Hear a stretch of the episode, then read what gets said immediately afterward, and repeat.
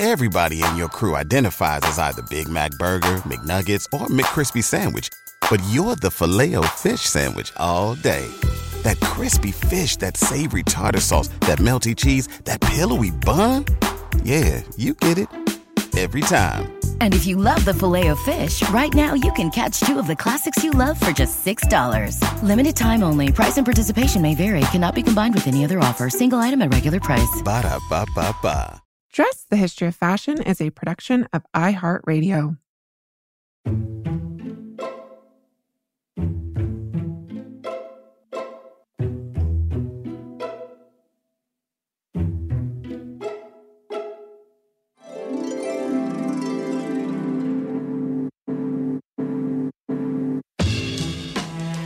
Over 7 billion people in the world, we all have one thing in common. Every day, we all get dressed. Welcome to Dressed, the History of Fashion, a podcast where we explore the who, what, when of why we wear. We are fashion historians and your hosts, April Callahan and Cassidy Zachary. So today, Dressed listeners, the Rue de la Paix appears as just any other store-lined street. So you have the hustle and bustle of Parisian city life, which animates the street with, you know, honking horns, even jackhammers, various types of construction work. Totally true. The presence of Cartier's black marbled facade is really one of the last remaining hints at a bygone era when the street was heralded as one of the chicest, if not the chicest, streets in the world. So what women wore on the sidewalks of the Rue de la Paix was as newsworthy as what could be purchased in its shops. It was all reported in detail in fashion magazines across Europe and America in the late 19th and early 20th centuries. And at this time, the Rue de la Paix was the fashion street. I mean, it was the fantasy of every aspiring fashionista and also the reality of the uber wealthy and the elite from around the globe. So it was this international shopping destination of the glitterati of society, from the demi-mondaines all the way up to royalty from all around the world. And the street itself was so legendary that it actually inspired perfumes, plays, and also imitations, because this is quite interesting, Cass. Madison Avenue in New York historically has kind of like, and especially kind of when it emerged as this elite shopping destination in the U.S., it was referred to as the new Rue de la Paix in the 1920s. Right. And in a 1925 article by Vogue, the magazine called the Rue de la Paix, quote, the street of 1,000 luxuries, the most luxurious, the most complete shopping street in all the world. Within these limits are centered the reasons that send the feet of every chic American woman who comes to Paris flying to the Rue de la Paix first, last, and many times in between, end quote. And April, I guess we have to say that it's not lost on us that almost 100 years after this article was written, you and I were in fact two American women. Flying to the Rue de la Paix as soon as they came to Paris.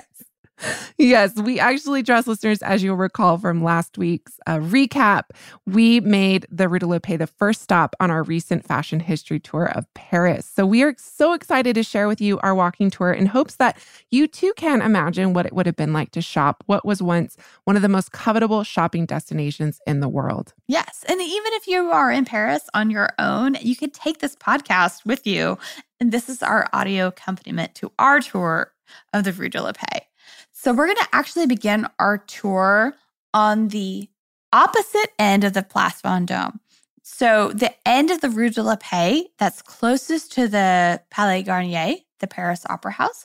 If you're standing in that direction and you're looking down the Rue de la Paix, what you're going to see at the end is the Place Vendôme, which is this round plaza. And what we want to talk about here is the fact that that round plaza, which now houses a column with a statue on top, actually, that site was originally the home for a church prior to the 19th century. And in 1806, Napoleon Bonaparte had that church demolished to make way for this new street into the Place Vendôme, where he had erected a giant column crowned with his statue.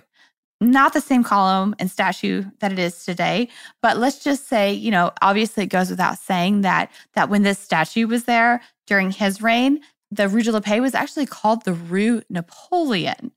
And it was only after that he was finally deposed in 1815 that the street was given its new name, for which it would earn world renown as a fashion destination as the Rue de la Paix. Oh, and before I forget, a little fashion history fact here.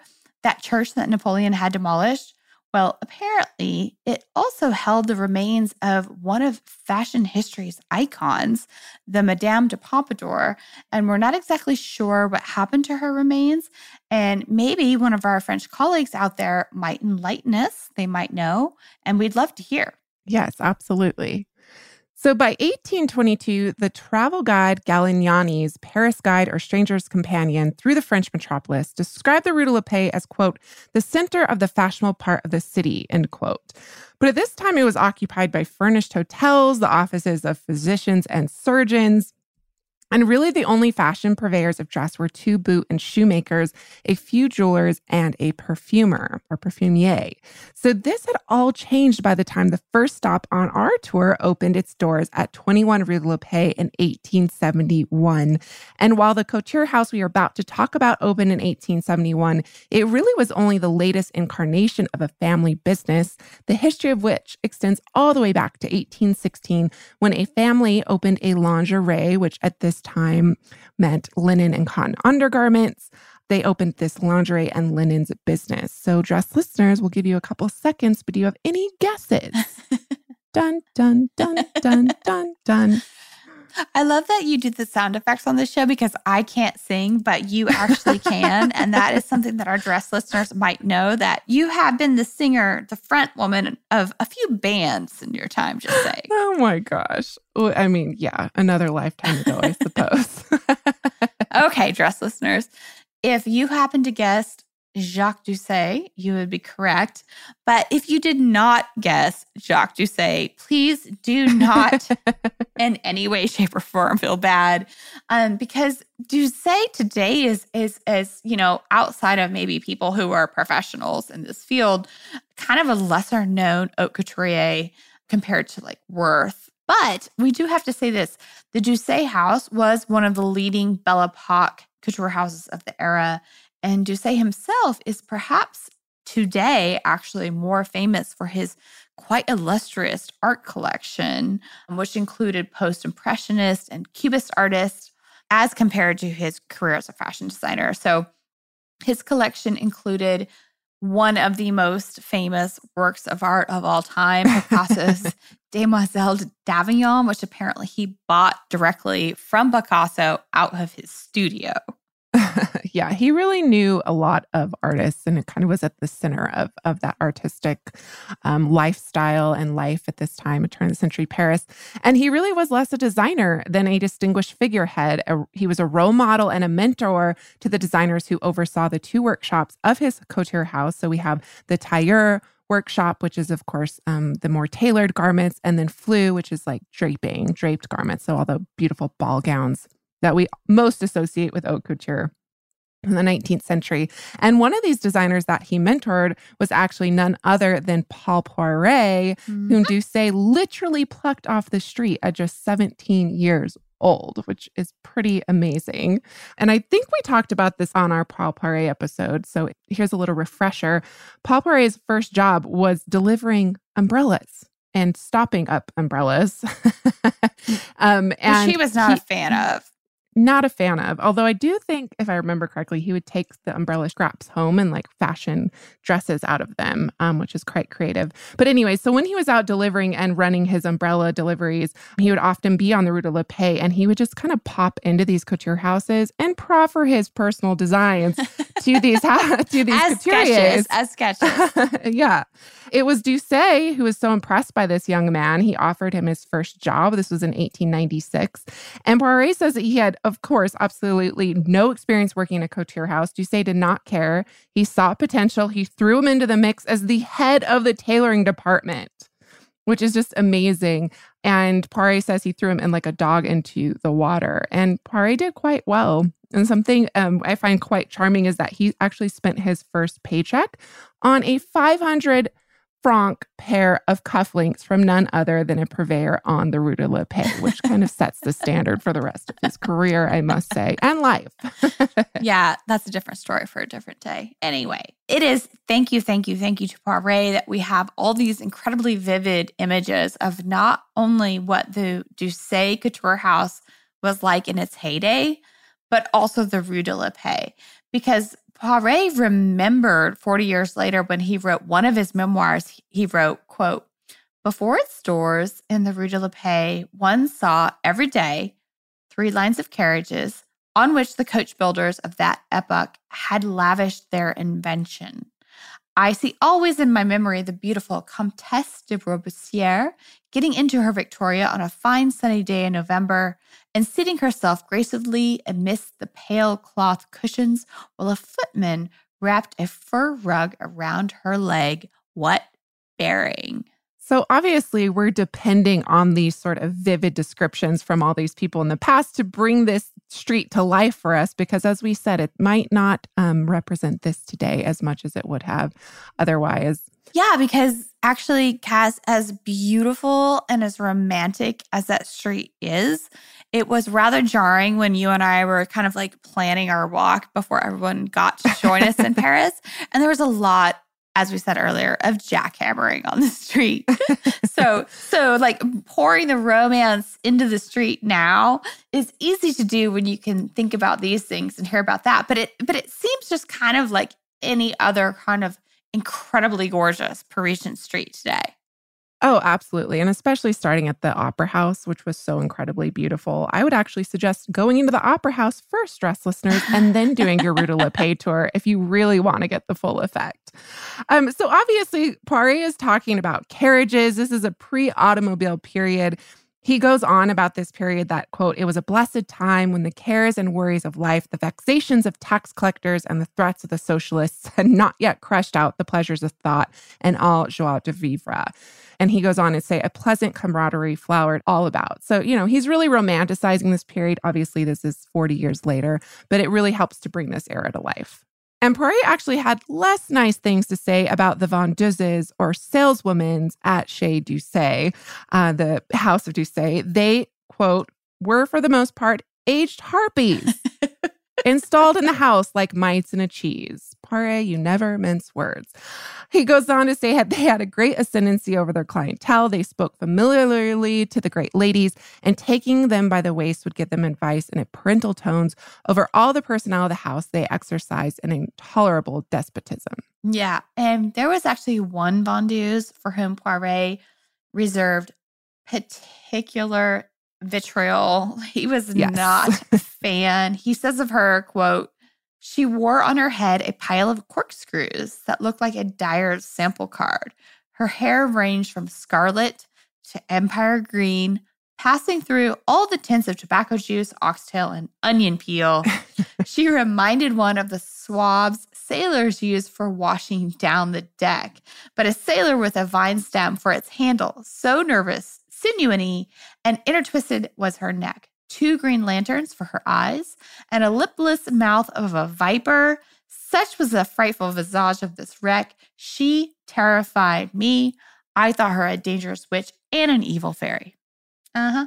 Okay. Yeah, I mean, Poiret really took his memoirs to get back at a lot of people. I'm just going to throw that out there if you ever have time to read it. Or them, because there are 3 of them. Yeah, but this particularly is from King of Fashion, so... Like I said, if you need entertainment, check this out.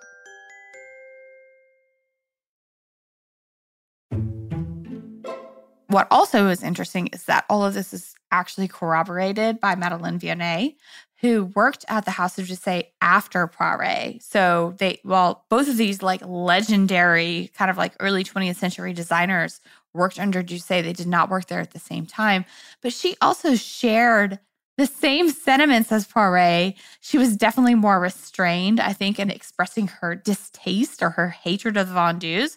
But there are plenty of accounts out there where she kind of she backed him up in that. Yeah.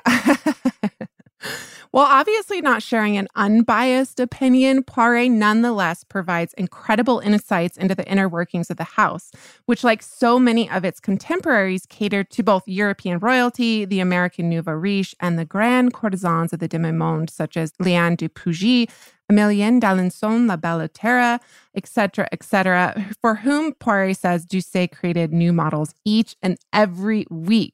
So, you know, these women were essentially models on the street, right? These dresses were worn once and only once, but they were worn to the very highly visible racetracks on Sunday. Poiret writes, quote, naturally, they waited until the last minute to order and try on the dress, which was to make a sensation on Sunday. And not infrequently, it had to be improvised as late as Saturday evening, or as I have seen done, it had to be hurriedly built up on the lady herself on Sunday morning. So really countering that myth that couture dresses, you know, took months and months and months. Of course they did, but they could also be made apparently overnight. Right, depending on who the client was. And also, too, I think it's really interesting that Poiret even said that sometimes on a Saturday night, he would be at the couture house. Like, he wouldn't sleep. He would just be there the whole night because he was kind of like working out what was happening from Saturday to Sunday, when a lot of these fashionistas / style icons picked up their ensembles to wear to the racetrack. So I really do think that it's descriptions like these that we have in text that now today really help us animate what happened behind the walls of these multi-story buildings that still exactly are there on the Rue de la Paix. And I'm wondering, because these buildings are so multifaceted, they are multi-stories, and some of them have these incredible interior courtyards as well. What other stories do these buildings still standing on the Rue de la Paix have for us, Cass? Well, next we are moving to 15 Rue de la Paix, once the headquarters of Harper's Bazaar Paris, and the home of a distinguished fan maker established in 1827. So what's really interesting, you might notice that there's two businesses at the same address. As April just mentioned, a lot of these buildings have courtyards, and that's because you walk in and there's multiple businesses located within one building. And such was the case with the establishment we are going to discuss right now. So prepping for this episode, we were also super excited to learn that this company is still in operation today. And of course, we mentioned this on our recap episode, but according to the company's website, De Valois began with the dream of a young man named Jean-Pierre de Valois.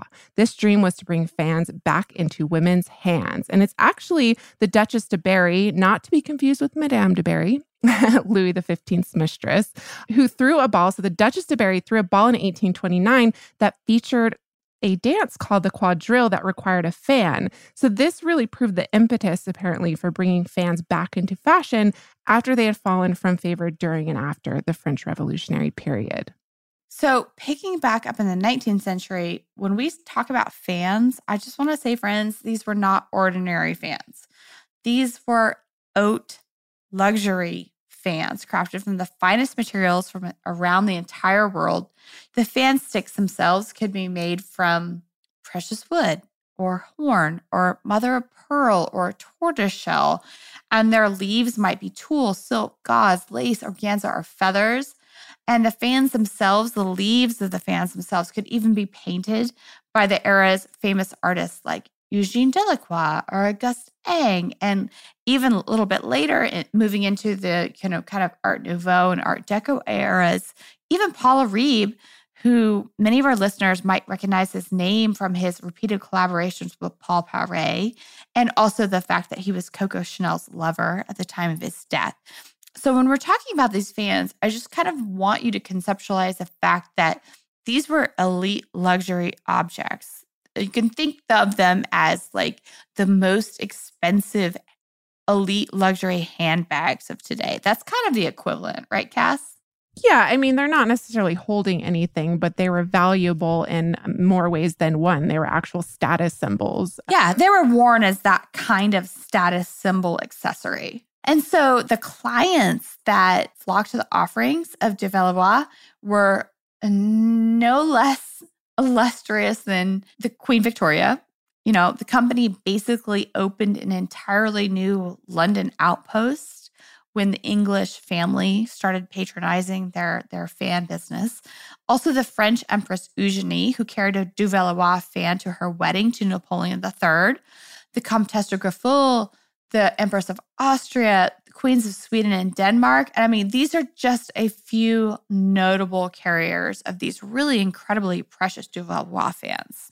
And upon retirement, the fan maker, Jean-Pierre de Valois, divided his two houses between his two sons. So he gave the London house to his son Jules and the Paris shop on the Rue de la Paix to his son Georges. And it was Jules who published this book or handbook pamphlet called The Language of Fans, which is, quote, a whole code supposedly used by women for centuries. So, April, we did this in person on the Rue de la Paix with our fans in hand, but we wanted to go through a couple of these with you. So, April, do you want to pull out your Duvelleroy fan that we both purchased? I've just been digging in my backpack. And let's, even though you can't see us dress listeners, you can imagine. So this is a whole code supposedly used by women for centuries with the fan, right? So covering the left ear with the open fan means do not betray our secret. Drawing the fan to the hand means I hate you.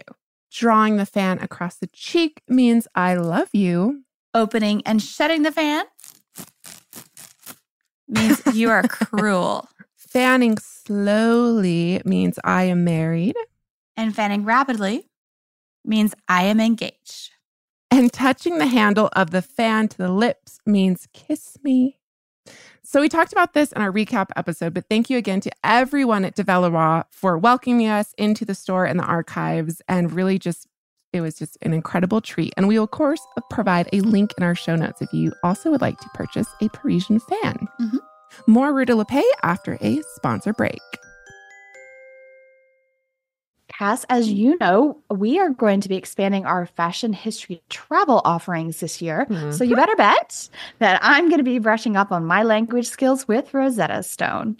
With more than 25 languages offered, including Spanish, French, Italian, German, Korean, Chinese, Japanese, Dutch, Arabic, Polish, and so many more, that world out there is practically at the tip of your tongue.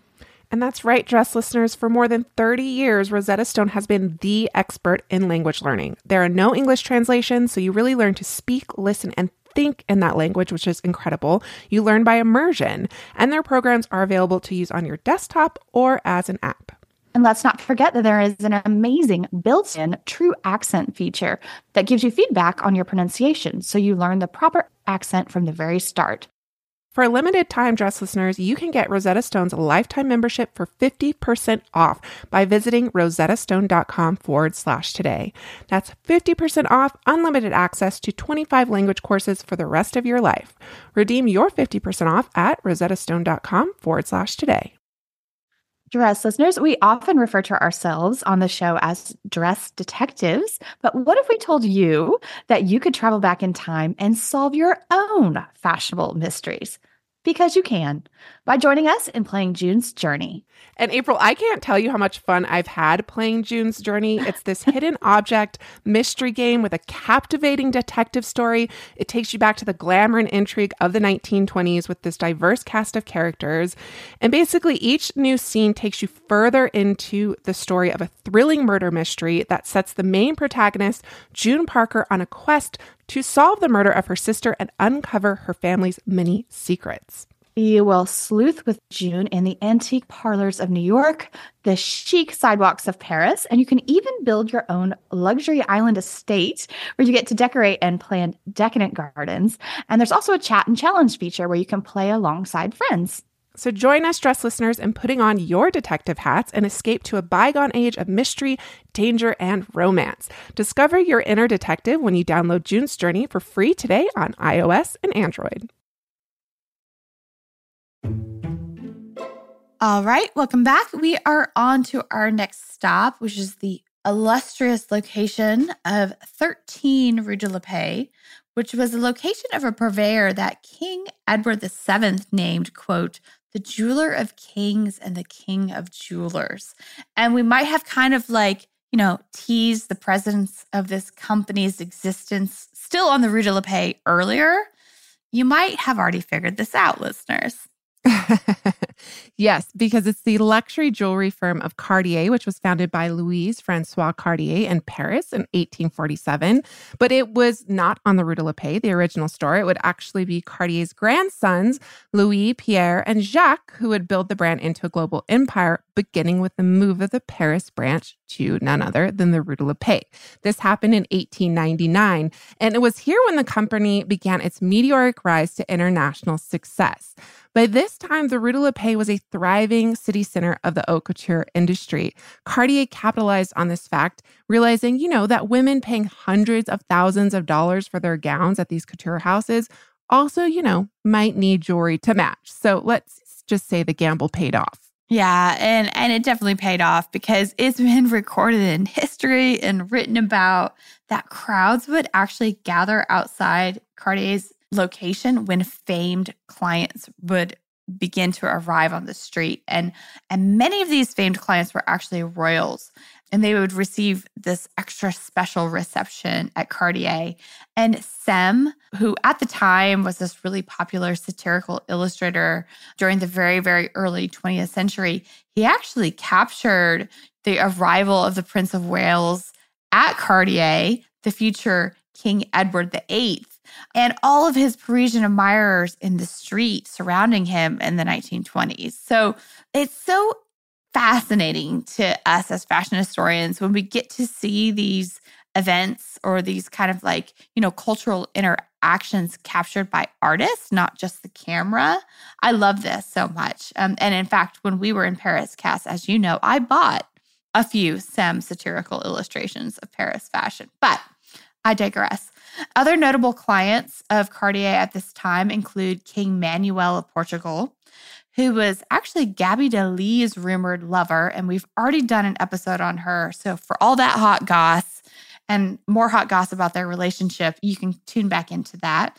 But also clients at this time included the King and Queen of England, the Empress of Russia, the King and Queen of Spain, and the King of Greece. Oh my God, this sounds like a royal flush. And of course, King Edward VII, who for his coronation in 1902 ordered no less than 26 tiaras. He also, when he became king, made Cartier the official court jeweler. The London branch of the store opened in 1904 because, as we saw with Duvelleroy, you follow your most wealthy clients around the globe, probably. And Cartier's relationship with the English family, royal family, actually continues to this day, which I found fascinating. Kate Middleton actually wore Queen Elizabeth II's Cartier Halo tiara, made up of 739 brilliant cut diamonds, 149 baguette diamonds, and she, of course, wore this when she got married to Prince William, and I believe 2010.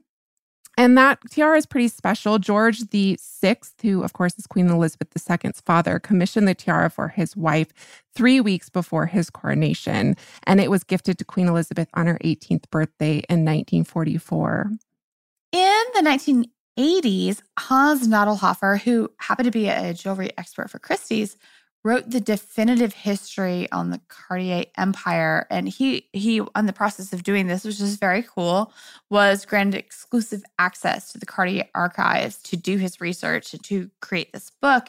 And in his book, Cartier, he provides a really detailed account of the store's interiors at this time. And I just love this so much because I love painting these mental pictures, or these visual pictures, because we are in audio format. But basically what he tells us, he says, the customer was first received into the entrance hall and then escorted according to his or her particular wishes into the jewel salon or the white, green, or English salon, all of which glittered in the light of the chandeliers. A separate room for pearls was set aside to the left of the entrance, since 60% of the firm's turnover continued to come from the sale of pearls right up until the end of the 1920s.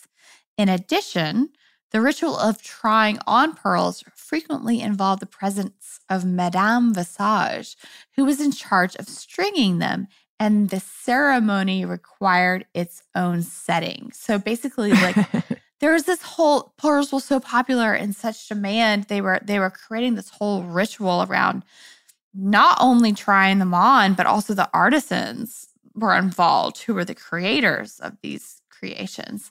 And then he also goes on to say, with the exception of the Grand Gallery, the oak walls were carved with a vase and garland motifs, which were the hallmark of Cartier's jewelry at that time. Yeah, and I just want to go back to the pearls a little bit, because I feel like pearls are kind of not, they don't really have that same cachet that they might have today. That's a whole different thing then. Yeah. They just don't have this same, I don't know what happened. That might be actually a fashion history mystery to find out, but it definitely changed. So at this period, say 1922, a price of 389 pearls, roughly $825,000. So $10 million today. Like a strand, one of those really long strands of 20s pearls, right? Yeah. And I always, as a fashion historian, you know, you kind of cringe when in movies you see them rip the pearl necklace. It's such a movie trope, and all the pearls scatter across the floor. And you're like, well, those were not real pearls, because real pearls would have been individually tied on. They were so incredibly valuable. Yeah. And of course, we mentioned King Manuel of Portugal earlier. He was a client of Cartier, but I don't know if dress listeners remember our Gabby DeLee episode where we talked about Gabby DeLee's rumored love affair with King Manuel. And he actually got in so much trouble because he was accused by the Portuguese of lavishing the country's treasury on Gabby by buying her super expensive gifts. So she supposedly had a strand of pearls that was like her body length or something. So that's like tens of millions of dollars right there. Mm-hmm. So super, super interesting to think of it in that context. Yeah, for sure.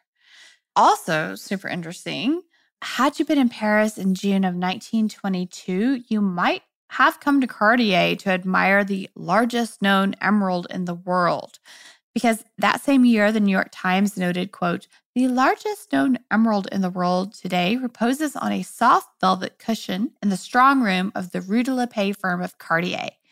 Weighing in at more than 100 carats, this wonderful stone forms the centerpiece of a priceless historic necklace which once adorned the neck and the shoulders of Catherine the Great of Russia." And of course, you know, this emerald was just not on its own, right? It was surrounded by numerous other gems, diamonds, other emeralds, of course. But what's really interesting to me about this, Cass, is that this Russian emerald that was once the possession of Catherine the Great found its way to France. And to me, this kind of is this bigger lineage of the political landscape of this era, because during the Russian Revolution of the 1910s, a lot of these Russian kind of elite jewels were sold to the French. And this was done because the fleeing Russian aristocrats were, you know, taking their jewels with them and looking to raise money.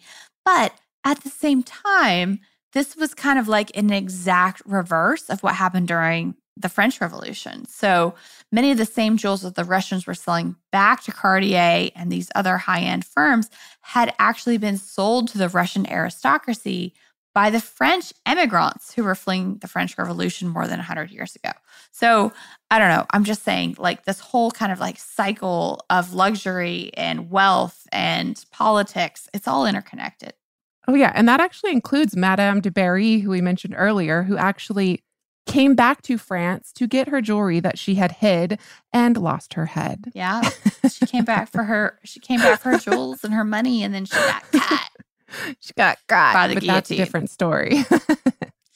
Yeah. And as far as Cartier goes, as a family empire, and I'm speaking strictly as a family empire here, it wouldn't last within the family because Louise, Pierre, and Jacques' children actually decided to sell the business in the 1960s to outside concerns. And obviously the brand still exists today, it's thriving, and it is still one of the very few shops to have like this kind of late 19th century, early 20th century presence on the Rue de la Paix in its original location, which is pretty amazing. Yeah, and actually another jewelry company that continues to inhabit its original digs is Van Cleef & Arpels. Mm-hmm. Arpels. I don't think I'm going to get used to saying that. Yeah. So, dress listeners, you may have noticed that we have not even maybe scratched the surface of the Rue de la Paix. There's so much more to say, including discussing the house of the so-called father of haute couture. So make sure you tune in Thursday for part 2 of our Rue de la Paix episode. We have so much more to say. Absolutely. And I think that's going to wrap it up for us for now. And we just say for now, because as Cass said, there's a ton more to come. May you consider where the history of luxury resides in your wardrobe next time you get dressed. Please remember, we do love hearing from you. So if you would like to write to us for an episode suggestion or even a question, you can do so at dressed@iheartmedia.com. You can also DM us on Instagram at dressed_podcast, or you can follow us on Facebook at dressed_podcast without the underscore. And as always, thank you to our wonderful producers, Casey Pagram, Holly Fry, and everyone else at iHeartRadio who makes the show possible each and every week. We will catch you for part 2 of Rue de la Paix on Thursday.